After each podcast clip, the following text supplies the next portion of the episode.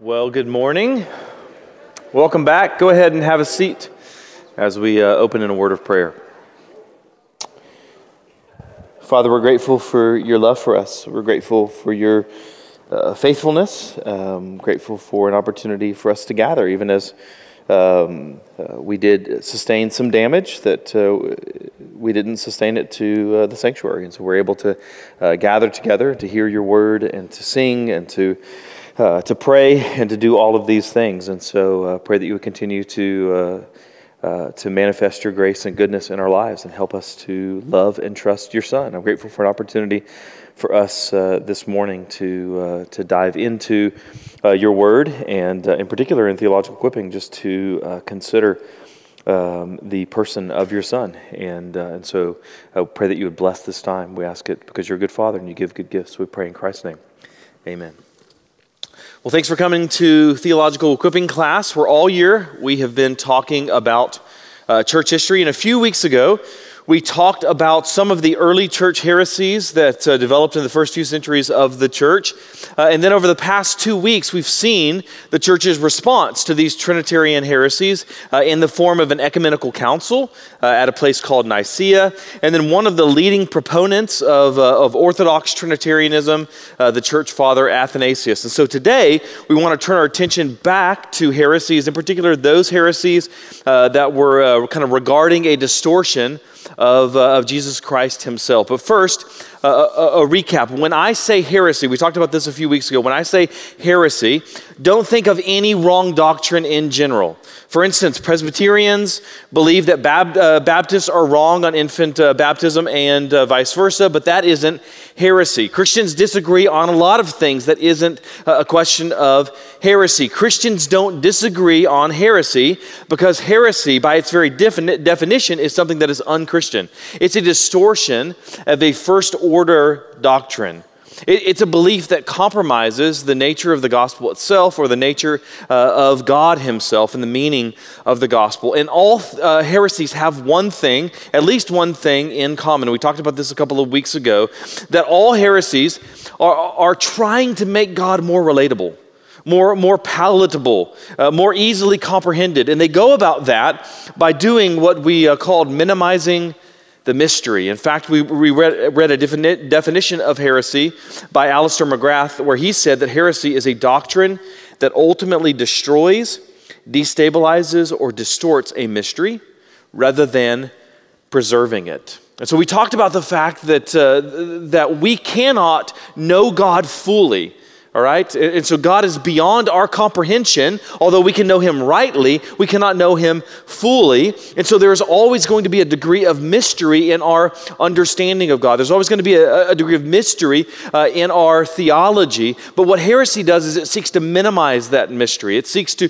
reduce uh, certain uh, this tension that we might feel as we are uh, coming to the scripture and trying to as, uh, assess all of the biblical data. It's going to stress some data to the exclusion of other data. For, uh, for instance, uh, there's mystery in regards to the Trinity. How can there be unity and also diversity? How can there be plurality and also equality in the Godhead?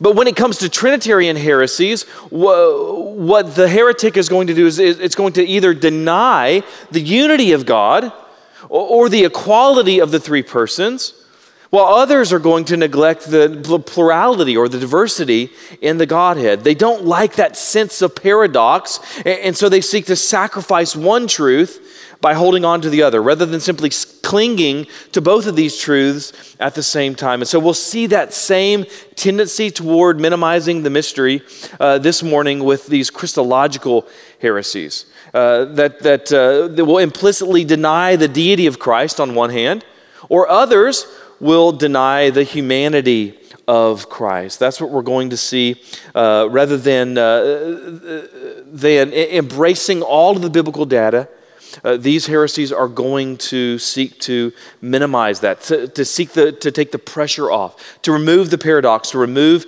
uh, the tension. And what we should do as Christians is rather than seeking to take that tension off, rather than seeking to minimize the mystery, we should actually embrace it. We don't have to deny the plurality of God in order to believe that there is only one God. Likewise, we don't have to deny the deity of Christ to confess the humanity of Christ, or vice versa. I've used this analogy before.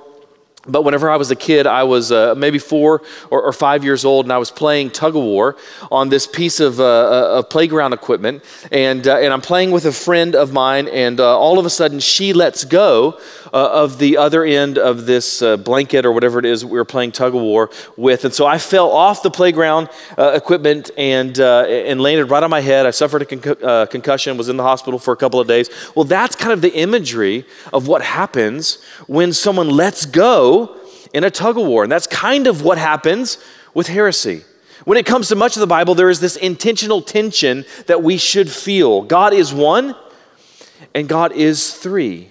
Now, we mean something different by God's threeness than we do by his oneness, and that's encapsulated in the doctrine of the Trinity that there's unity, and there's equality, and there's diversity, there's plurality, and there is mystery. That's the Trinity. But when someone lets go of the threeness, and just holds on to the oneness, or someone lets go of the oneness and just holds on to the threeness, that's heresy. All right? And, uh, and so the, the, same thing is true when it comes to Christological heresies that we'll talk about today. The, the deity and humanity of Christ aren't on this sort of spectrum such that if you uh, move closer to one, you move away from the other. It's not like the more that you believe that Jesus is divine, the less you have to believe that he's human. No, he is both of those things simultaneously. But heretics want to minimize that mystery.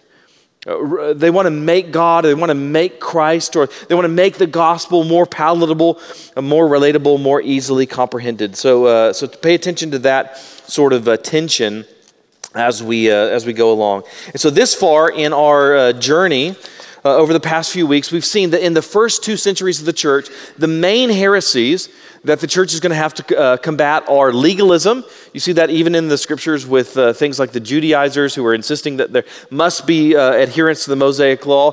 And there's also going to be dualisms. We talked about those like Docetism or Gnosticism or Marcionism, all of those that arise out of this Platonic uh, Greek philosophy that suggests that the material or the, the physical world is evil or bad while the good world is that which is uh, just immaterial or spiritual. So that's the first two centuries of the church. Those were the main heresies. Over the, the next two centuries uh, of the church, the, uh, the third and fourth centuries, the main heresies that the church has to combat are Trinitarian heresies like modalism or adoptionism or Arianism that we talked about a couple of weeks ago. And those views were repudiated in the first two ecumenical councils uh, at Nicaea in 325 and then Constantinople in 381. And so those councils are going to be opportunities for the church to clarify that the Son and also the Spirit uh, had to be just as truly and equally God as the Father in order for salvation to be entirely of God. If the Son or if the Spirit aren't actually God, then it isn't actually God who saves us. And that's a pretty big deal because if God doesn't save us, then we're not saved. So, having established these pretty defined boundaries for Trinitarian orthodoxy at Nicaea and then Constantinople, the conversation, the concern in the early church turns over the next couple of centuries to Christological heresies. And so, in general, in the fifth and sixth century, that's kind of what the church is more going to be focused on. In particular, they're going to be asking this question How do we understand the union of the deity and the humanity of Christ. Is he human or is he divine? Is he neither? Is he both? And then what do we mean by asking those questions? And that was what the church was uh, trying to figure out uh, in, uh, in this period of, uh, of history. And as, as often is the case, there were a lot of really bad answers to those questions. We'll talk about five of those today. Five unhelpful, unfaithful ways to understand the relationship between the deity and the humanity of Christ. Those five are Apollinarianism, Nestorianism, Eutychianism, monophysitism, and monothelitism. Those are scary sounding words. They're not scary. We'll understand all of them here in a second. But before we get to these actual views, these five heresies, it's helpful to understand something of the context and then why this is important. Why are we spending so much time talking about heresies? In particular, there are two noteworthy historical developments that are, that are going to be helpful for you to understand kind of the way that uh, this is developing in the early church. The first is that there is this bit of political jockeying uh, for uh, preeminence in, uh, in the early church, in particular in the eastern part of the, uh, of the church. In the West, uh, everyone is kind of already uh, resigned to the fact that Rome is obviously the most influential church. Uh, but in the East, there is this debate. Certainly, Jerusalem was historically significant, but ever since it had uh, fallen in 70 AD, it lost some of its uh, prestige. So the debate really would rotate around these three different cities, all of them kind of jockeying for position uh, in the early church. You have Constantinople, which will be uh, after uh, Constantine uh, locates the, uh, the capital there. Then you have Alexandria, which historically is very significant. And then you also have Antioch. Antioch is a, a biblically significant city where most of the early mission work of the early church happened. So this will be significant because we'll see a lot of these clashes between the bishops of these various cities as they attempt to assert some degree of primacy over each other. So, Constantinople, Alexandria, and Antioch are kind of going to be battling. Uh, in other words, there's this bit of bad blood. Uh, between these various cities, kind of like the Bloods and the Crips, or Katy Perry and Taylor Swift, or something like that. So, you have Alexandria, and you have Antioch, and then you have Constantinople. And speaking of Alexandria and Antioch in particular, uh, the other significant contextual reality that you should know is that these uh, two cities provided these kind of unique emphases uh, in the coming Christological debates. Both of these cities are going to confess in, to some degree, in some sense, that Jesus is both human and divine, but each kind of approach that with a different emphasis or a different emphasis. In particular, the Alexandrian school focused more on Christ's divinity, while the Antiochian school emphasized his humanity. You can remember that, by the way, if you just remember that in the word Antioch, there's an H for humanity, and then in the word Alexandria, there's a D for uh, deity. And the problem wasn't that they just simply emphasized one or the other, but rather that some would then emphasize one in a way that neglected the other. This was particularly a struggle in Antioch. When Antioch was going to uh, press for Jesus being human, often they would do so at the expense of the deity. Remember what we said, it's not a spectrum. The more divine he is, the less human he is. That's not how the hypostatic union work. By the way, uh, works. By the way, the word hypostatic union, hypostatic is the word nature,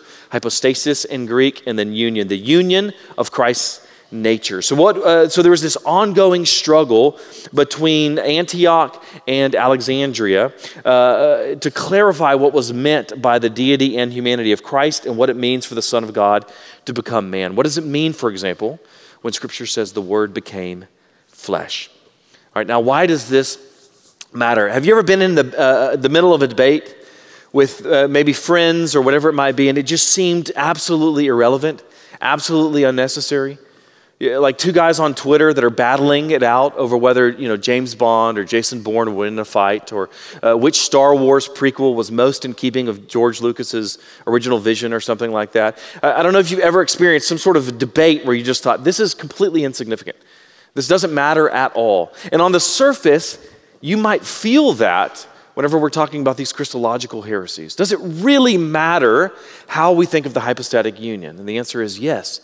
It does. We've talked about this over the past few weeks in discussing Trinitarianism and Trinitarian uh, heresies. It makes all the difference in the world if Jesus is God, which is what uh, the church has confessed, or if he's merely like God, which is what a guy like Arius would confess.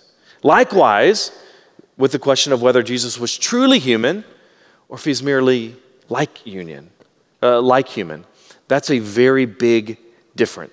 And it's a very significant difference. When it comes to Trinitarian and Christological orthodoxy, here's the concern Does God actually save man? In order to do so, God must become man. So if Jesus isn't God or Jesus isn't man, that doesn't happen. You aren't saved. So when it comes to Trinitarian heresies, we established a couple of weeks ago that it's truly God who comes down to us. That Jesus, the Son of God, is truly God. He's not just like God, homoiousios, as uh, Arius would say. He is homoi, uh, homoousios. I just said a heresy. He is homoousios. He is actually God. He's of the same nature of God. But today, we'll address the question. We know that it's God who comes down to us. We'll address the question of how far down does he come? Does the Son of God actually incarnate? Does he actually unite himself to humanity, or does he just come part of the way down? Is he only partly human? And if so, then we're only partly saved. So this isn't just some sort of exercise and irrelevant trivia so that you can learn uh, about uh, these guys, Apollinarius and Nestorius and Eutyches, and impress your friends or something like that. No, eternal life actually hangs in the balance. If Jesus is not fully God or fully man, then we're not fully saved. And that's a big deal. So, with that significance in mind, let's dive in to see how some of these guys distorted the biblical data regarding what it means that the Word became flesh. And so, the first guy to kind of scream Leroy Jenkins and run into the room with guns blazing to settle this dispute about the deity and humanity of Christ was a guy named uh, Apollinaris of Laodicea in the 360s and 370s. Apollinaris, he's also sometimes called Apollinarius, you can call him either one. He was a friend of Athanasius. Athanasius was a very good guy. We talked about him uh, last week in particular. Uh, and Athanasius was this champion of, uh, of Trinitarian theology. And so Apollinarius was a friend of Athanasius.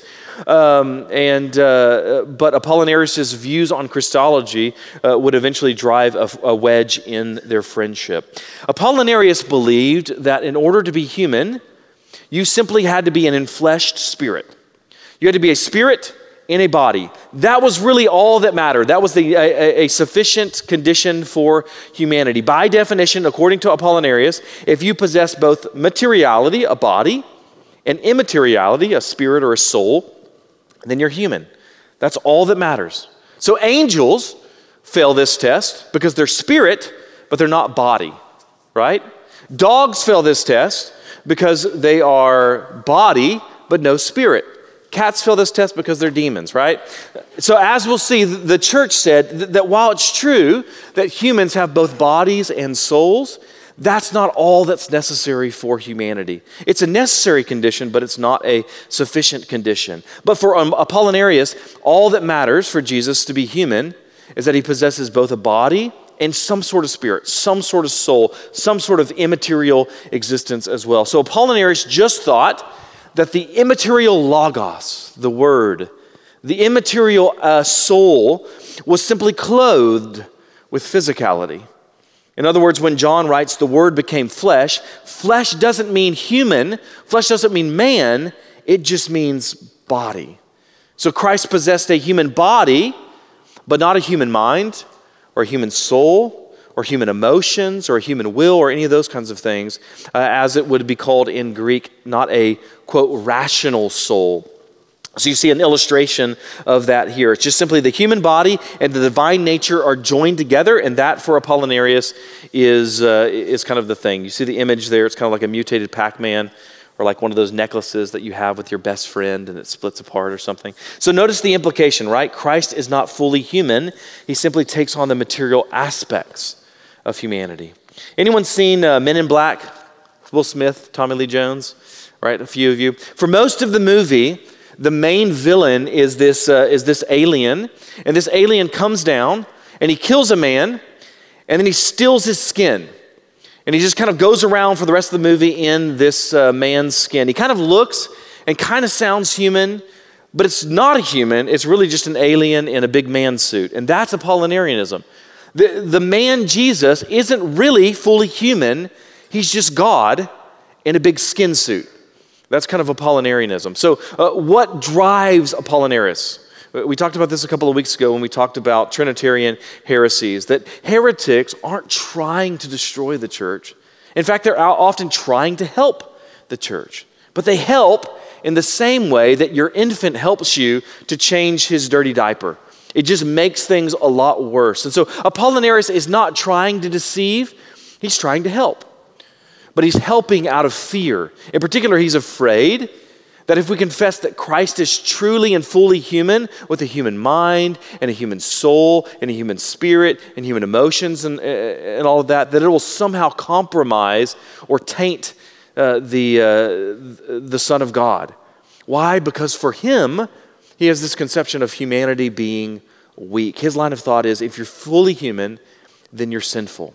So Jesus can't be human.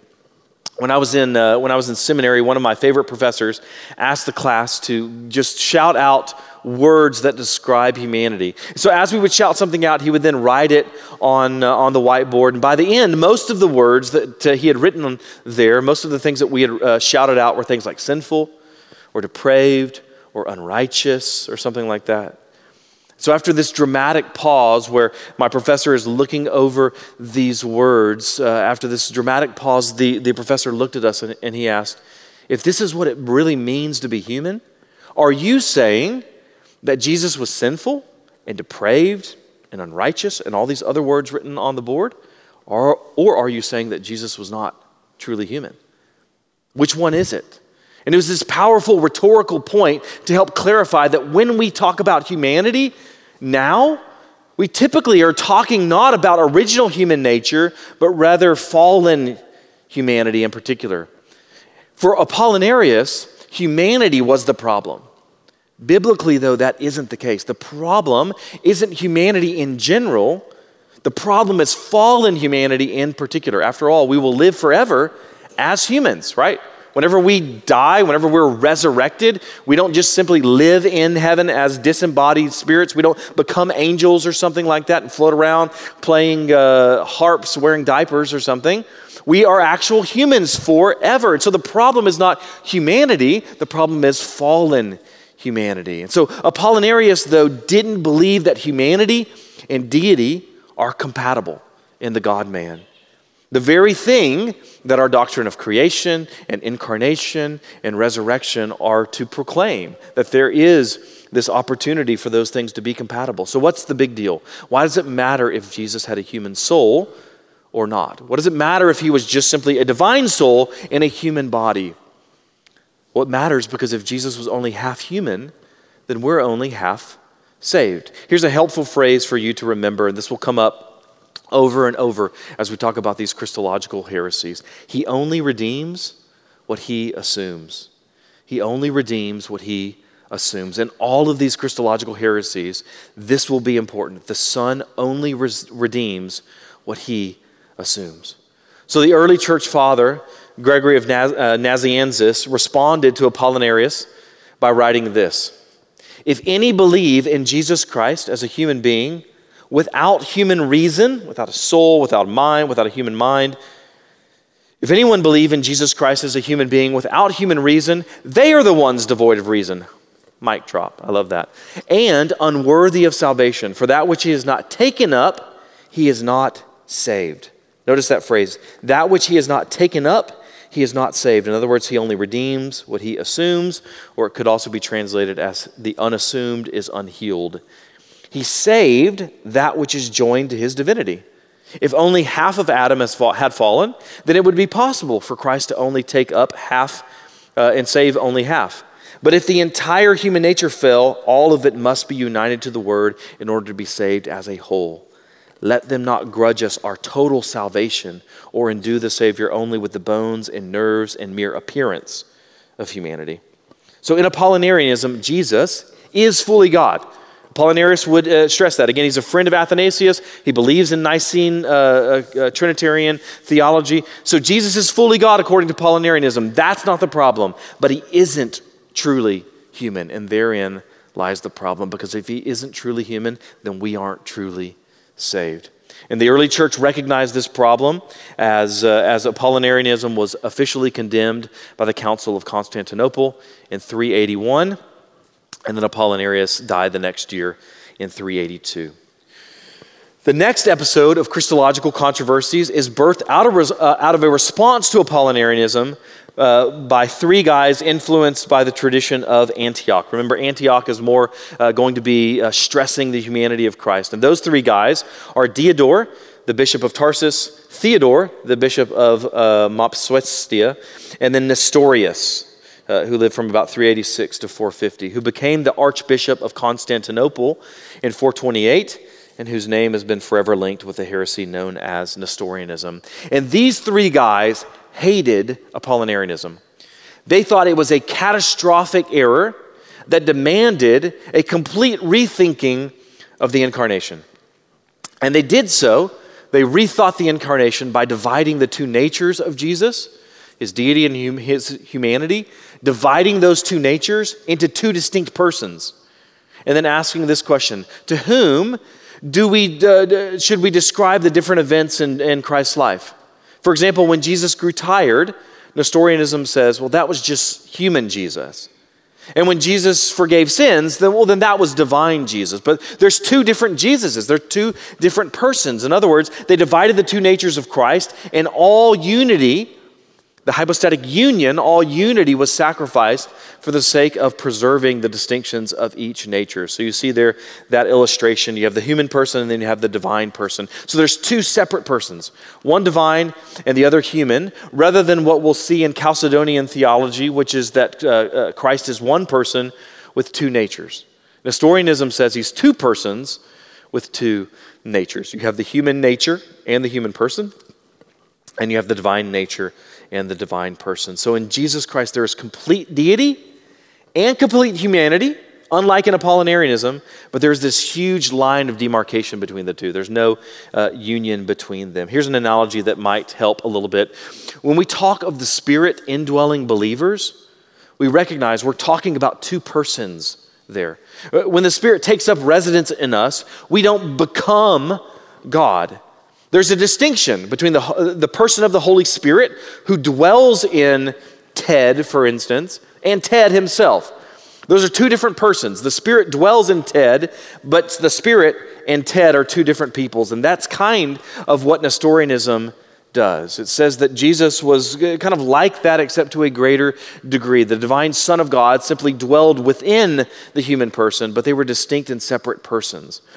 Now, there's also this interesting conversation that takes place uh, regarding uh, the, uh, the identity of Mary as, uh, as being Theotokos. Theotokos, the mother of God, which is a phrase used in the Council of Ephesus in 431. And so, to, to really understand the significance of this and why this is going to be a big deal, you need to uh, take out of your mind if I say the phrase, Mary is the mother of God, and that causes you to pause, if that causes any uh, uh, discomfort in you, uh, then you need to kind of remove from your mind the later Roman Catholic tradition of venerating Mary. That was not the case at this point in history. It doesn't really fully develop until the Middle Ages and uh, later. In fact, in the early church, the title of Theotokos wasn't really uh, concerned at all with the identity of Mary, but rather with the identity of the child in her womb. So, Mother of God, Theotokos, isn't intended in any sense to venerate Mary, but rather to talk about Jesus, to say that the child in her womb was God. What the, what the church meant by Theotokos was simply the child in Mary's womb was God. He wasn't merely human, and he later became God. The child was the Son of God from conception. So Theotokos became a way of distinguishing those who held that Christ was divine from birth from those who held that later he kind of became divine. But Nestorius didn't like the term Theotokos. Why not? Well, remember, he wanted to distinguish what the human Jesus did from what the divine Jesus did. Those are two different persons. So when Jesus is born, according to Nestorius, that's human Jesus. That's not divine Jesus. So Theotokos wouldn't work. So he suggested Christotokos instead. That, uh, that Mary is just simply the uh, mother of Christ, but not the mother of God. Um, and so she bore the human Jesus, and then that human Jesus, sometime later, became a vessel that housed God, in which God dwelled. He said, Nestorius, he said, Mary wasn't strictly speaking the, the bearer of God, so the church responded and said, if Mary isn't strictly speaking the mother of God, then her son isn't strictly speaking God, and that's a huge problem. So again, uh, the church recognized Nestorius' nuance actually drives this wedge between the two persons. So Theotokos became this litmus test in the early church, a, a, a shibboleth for orthodoxy. Uh, so if someone asks you, if you think that Mary uh, is Theotokos, you should say yes, because she doesn't, uh, that doesn't have anything to do with later uh, Roman uh, Catholic developments like perpetual virginity or immaculate conception or the Assumption of Mary or something like that. So, what was it that drove Nestorius? What was it that he and other Nestorians were afraid of? Why were they seeking to minimize the mystery? Well, they were afraid that if we speak of the deity and the humanity as being joined in one person, that the deity would kind of overwhelm the humanity and we would lose sight of the true humanity. Remember, they're all influenced by the school of Antioch, and whatever they do, they don't want to give up the uh, humanity of Christ. And so here's kind of an analogy. They thought if we confess that he is both uh, he has a human nature and a divine nature in one person then the divine nature is going to overwhelm the human nature. So here's an analogy of that. A few years back i was uh, having dinner at a, a, nice steakhouse with my in-laws and, uh, and my, uh, my father-in-law had ordered some wine and it's a few steps up from my uh, normal budget, so I'm kind of savoring it. And I order a glass of, uh, of tea on the side. And so when the tea came, I was caught up in a conversation. I wasn't paying attention. And, and so I grabbed a, a, packet of Splenda and I poured it in the glass, but it was accident, accidentally the glass of wine and not the glass of tea. Now, you might be thinking, wine is kind of bitter, so maybe it tasted better. The answer is it did not. It did not taste better. It just tastes like really bad Kool Aid. All right? But that's kind of what Nestorius imagined would happen if you confess the two natures in one person. The divine nature would kind of overwhelm and overpower the human nature, and then the humanity would be ruined. Bear in mind, all of these guys are, again, are influenced by the Antioch uh, tradition, which was more concerned with preserving the humanity of Christ. For the Nestorians to suggest that Christ was only one person would necessarily entail a reduction in the humanity of Christ. So they drove a wedge between the two natures and created two persons. Now, given that this is kind of being influenced and coming out of Antioch, guess where the strongest rebuke came? From where the strongest rebuke came? Antioch, what's the other city? Alexandria, right? In particular, a guy named uh, Cyril of, or Cyril of Alexandria. And he was concerned that this would compromise the gospel in a fundamental way. Right? He, he saw beyond what was happening and he said, This is actually going to have some huge problems. Namely, it would divide the human Jesus from the divine Son and suggest that it was only the human Jesus who died. Because divinity can't die. And so if there's two persons, the person who dies is just the human Jesus. The divine Jesus doesn't die, which means that is a huge problem because that means that the sacrifice isn't actually of infinite value. So his response, Cyril of Alexandria, was that only one who is the Son of God by nature can make us sons of God by adoption or grace. And interestingly enough, uh, though the Nestorians were all Nicene in that they hated Arianism, the, the, the church viewed Nestorianism as being almost as dangerous as Arianism. Why? Because they thought it actually ended up leading, ironically, to the same place. You have someone who is less than fully God dying for our sins. Thus, you have a gospel in which a creature is reaching up to the Creator rather than the Creator reaching down to man. In other words, in Nestorianism, you don't have God becoming man. Remember, in these Christological controversies, we're seeking to understand what it means that the Word became flesh. But in Nestorianism, you don't have God becoming man, you simply have God coming alongside a man. As uh, Kevin DeYoung says, Nestorianism ends up making too little of Jesus and too much of us, too much of man. Now, the church's historical response to Nestorianism is really complicated. It involves multiple councils and counter councils, all of those kinds of things. We'll actually talk about that next week. But Nestorius was deposed at the Third Ecumenical Council at Ephesus in 431 and spent the rest of his life in exile, dying in 450, only one year before his views were formally condemned at the Fourth Council of Chalcedon, uh, or Chalcedon, in uh, 451. Uh, a side note uh, though Nestorianism was condemned, a few bishops uh, formally split from the church and formed what is today called the Assyrian Church of the East or the Nestorian Church. And so there are actual churches today that would uh, adhere to this Nestorian view of Jesus. They affirm the councils of Nicaea and Constantinople, the first two ecumenical councils, but then they reject everything subsequent to that. Now, an interesting result of this conflict over Nestorianism was this temporary truce between Antioch and Alexandria. But that soon comes to an end with the events surrounding Eutychianism, which was named after a guy named Eutyches uh, from about 380 to 486. Eutyches was this monastic leader in Constantinople. You ever met someone who got really cranky when they got older? That was Eutyches. He got old, he just didn't care about things like nuance or tact or whatever. And that's not always a bad thing, right? The prophets, even Jesus, are pretty blunt at times.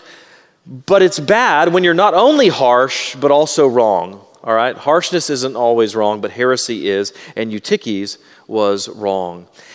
And Eutyches hated Nestorianism. That part's good. But his solution wasn't much better.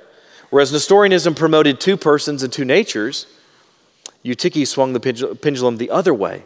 He said, Not only are there not two persons, there aren't even two natures. Instead, the divine and human natures merge to form this new nature.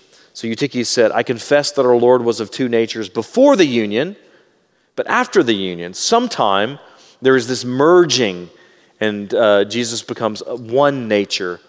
Think about it like this rather than dividing the two natures like Nestorianism, Eutychianism confuses or mixes together the natures. Kind of like that uh, wine illustration that I used uh, earlier. It would also u- work for uh, Eutychianism. All right. So he taught that the Word became man and then at some point became something else entirely. This confluence of, uh, of the two natures. It's kind of like you, when you mix a really strong acid with a really strong base. You just get this neutral substance, which is neither uh, properly basic or acidic. Or, or, when you mix yellow and blue and you get green, or, uh, or if you, uh, you take a male donkey and you, uh, a female horse and you get a mule, it's neither a donkey nor a horse. That's kind of what Eutychianism is. Eutyches thought that the Son became fully human, but then the human and the divine merged into this third entity, which, and this is really crucial, isn't properly God or man. That's a crucial distinction. So you see an illustration there. You have the human nature, the divine nature, they merge together to form this new nature. Now, as with Nestorianism, there's this rich complicated response of the church having to do with linguistic distinctions, political alliances that we'll uh, just talk about next week. But uh, this view was formally condemned by the language of the Fourth Ecumenical Council at Chalcedon in 451, which, as we'll see next week, doesn't really define exactly how the hypostatic union works the, the union of, of uh, Christ's uh, hypostases or natures, but it defines the borders, the boundaries beyond which we mustn't trespass. In other words, it elucidates, it, it, it elucidates, it highlights the mystery, but it doesn't minimize it. So let's recap. Uh, we've looked at three views of the hypostatic union thus far Apollinarianism, which said that Jesus had a human body and a divine soul, Nestorianism, which said uh, that Jesus was two persons and two natures, human Jesus versus divine Jesus, Eutychianism, Christ possessed one nature that was a mixture of human and divine, but couldn't properly be called either. He's kind of like us and he's kind of like God, but he's not truly like us or like God. And then these next two heresies that we'll look at are just slight alterations of a couple of the above. The first one is monophysitism. The view that is associated with Eutyches that we just talked about is also called monophysitism. Monos uh, means one, physis means nature. Remember that according to Eutyches, yellow and blue make green. Deity and humanity make a semi man, semi God, but not all monophysites were Eutychian.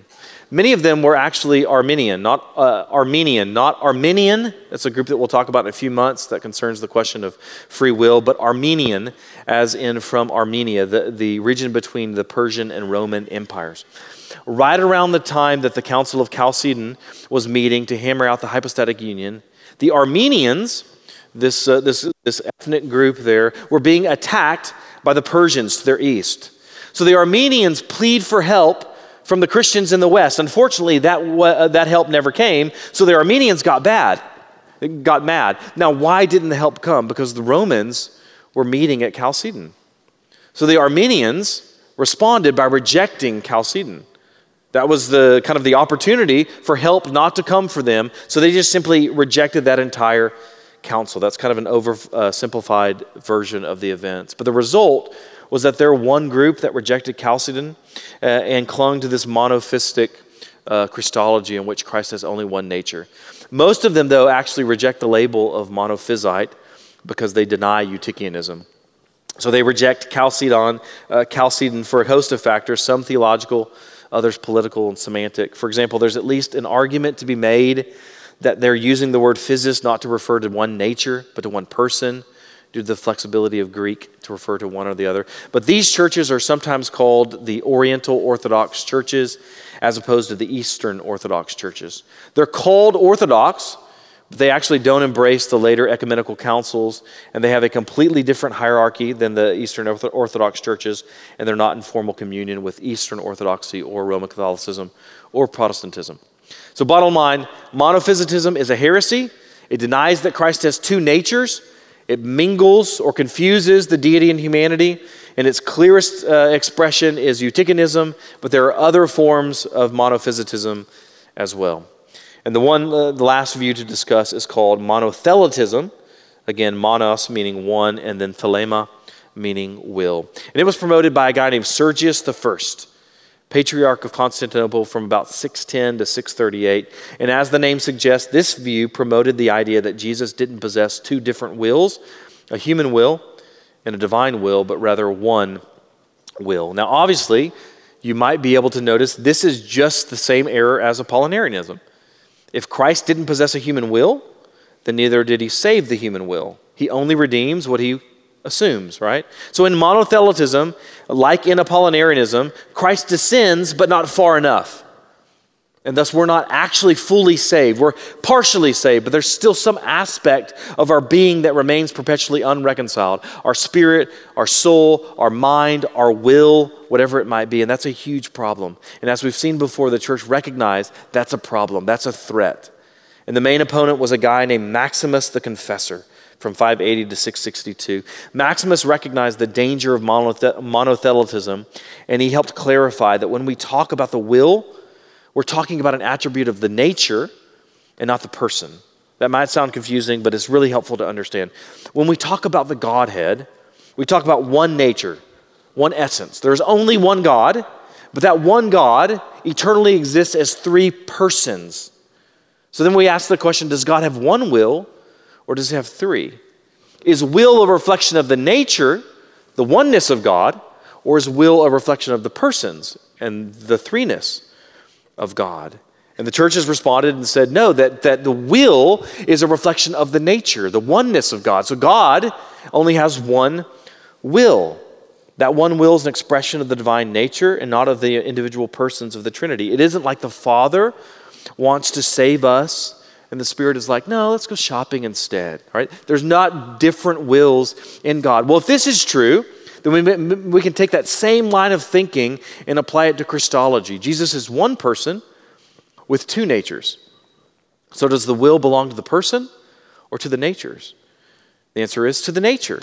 Jesus has two wills, thus, uh, therefore, because Jesus has two natures human and divine, which makes sense whenever you're reading things like the Garden of Gethsemane and Jesus saying, Not my will, but thine. That isn't a reflection of his divine will. It's not the will of the Son submitting to the will of the Father, it's his human will in submission to the divine will. So again, monothelitism locates the will in the, uh, in the person and thus says that Jesus is only will, one will rather than two as uh, Chalcedon and the rest of the church has suggested.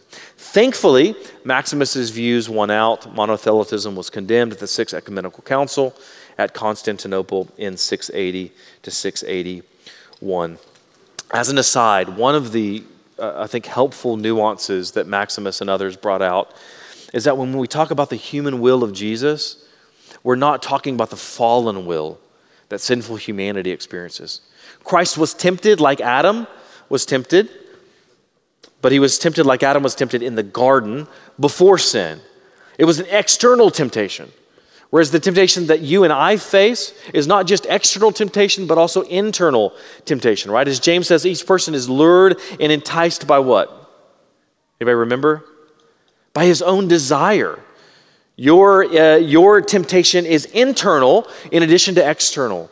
That is not the way Jesus experienced uh, temptation. He didn't have any internal sinful desires. And this is really important because it, it relates to this contemporary discussion of the sinfulness of desires. You have some Christians arguing that desires themselves can't be sinful since Jesus was tempted.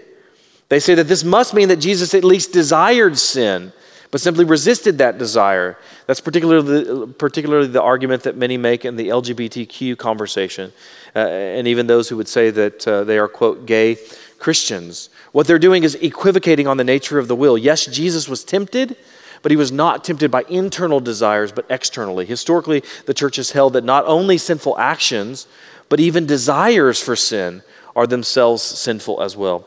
Augustine called this concupiscence.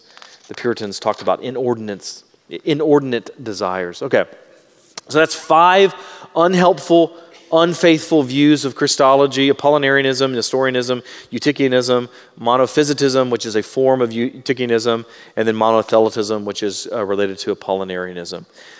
So maybe you, at this point, are kind of regretting that you came this morning. You hate math. Just feels like a lot of numbers, right? God is three persons, but He's one being. If you say that He's three gods, that's wrong. If you say that He's one person, that's wrong. Likewise, Jesus is one person with two natures and thus two wills. If you say that He's two persons, or if you say that He's one nature, or if you say that He's one will, that's wrong. But this isn't just splitting hairs. Hopefully, you see by now this isn't just semantics. These distinctions actually matter. I want you to think for a second about the parable that Jesus tells uh, of the treasure uh, hidden in a field. Right, so imagine, if you will, you're walking in this field one day, you stumble upon this huge diamond, or this, this, this huge chunk of gold, whatever it is. So you sell everything and buy that field. I don't know why you don't just grab the thing and take it, but you sell everything. We'll, let his parable stand. And, uh, and you buy that field and you take that precious stone to a jeweler, and the jeweler says, This is iron pyrite. This is uh, cubic zirconium or whatever. It looks so similar to the real thing, and yet what's the result? You're bankrupt. You have nothing. That's what each of these views ultimately lead to. These, uh, these, uh, the Jesuses that you see in Apollinarianism and Nestorianism and Eutychianism, they look an awful lot like the biblical picture of Jesus. That's why they're so convincing. But they're doppelgangers. They aren't the biblical Jesus. And the problem is, because they're not the biblical Jesus, they can't do what the biblical Jesus does, and that's really important. It isn't like you go shopping uh, for a Prada purse and you end up with a knockoff Prado or something like that. It does everything that a Prada does. It's more like you're hungry, and so you, you go out and you find this fish, but it turns out it's one of those, what are those called? Billy Big Mouth or whatever it is. Right? It sings and it dances or so, but it doesn't do anything for your hunger whatsoever. That's what these things are. The, the depictions of Jesus promoted by the heretics aren't these harmless knockoffs, they're devastating counterfeits. You see, unless Jesus is truly God and truly human, not just like God, not just like man, not just sort of God, sort of man, not just some Superman or Thor character, but actually and truly God and actually and truly human, unless that's true, you're not actually and truly saved. So I want to wrap up with these two quotes from church history, which explain why this is so essential. The first was from Cyril of Jerusalem. For if the incarnation was a phantasm, so too is salvation a phantasm. Or Anselm of uh, Canterbury in the 11th century says, It is necessary that the self same person who is to make this satisfaction for sin be perfect God and perfect man, since he cannot make it unless he be really God, and he ought not make it unless he be really man. In other words, if we lose the hypostatic union, then we lose atonement and redemption and reconciliation and also incarnation and resurrection, since the sacrifice would not have been sufficient, and thus we lose our very hope. It's like pulling a string that eventually unravels the entire outfit. That's a thread you can't afford to pull. But thankfully, we don't have to. Rather, we can follow the wisdom of the church and confess that Christ is truly God and truly man. And next week, we'll see a bit more how this was articulated in the various councils and creeds of the early church. Let's pray. Father, I thank you for uh, your grace and mercy to us. I thank you for the grace that you give us in uh, the traditions of the church.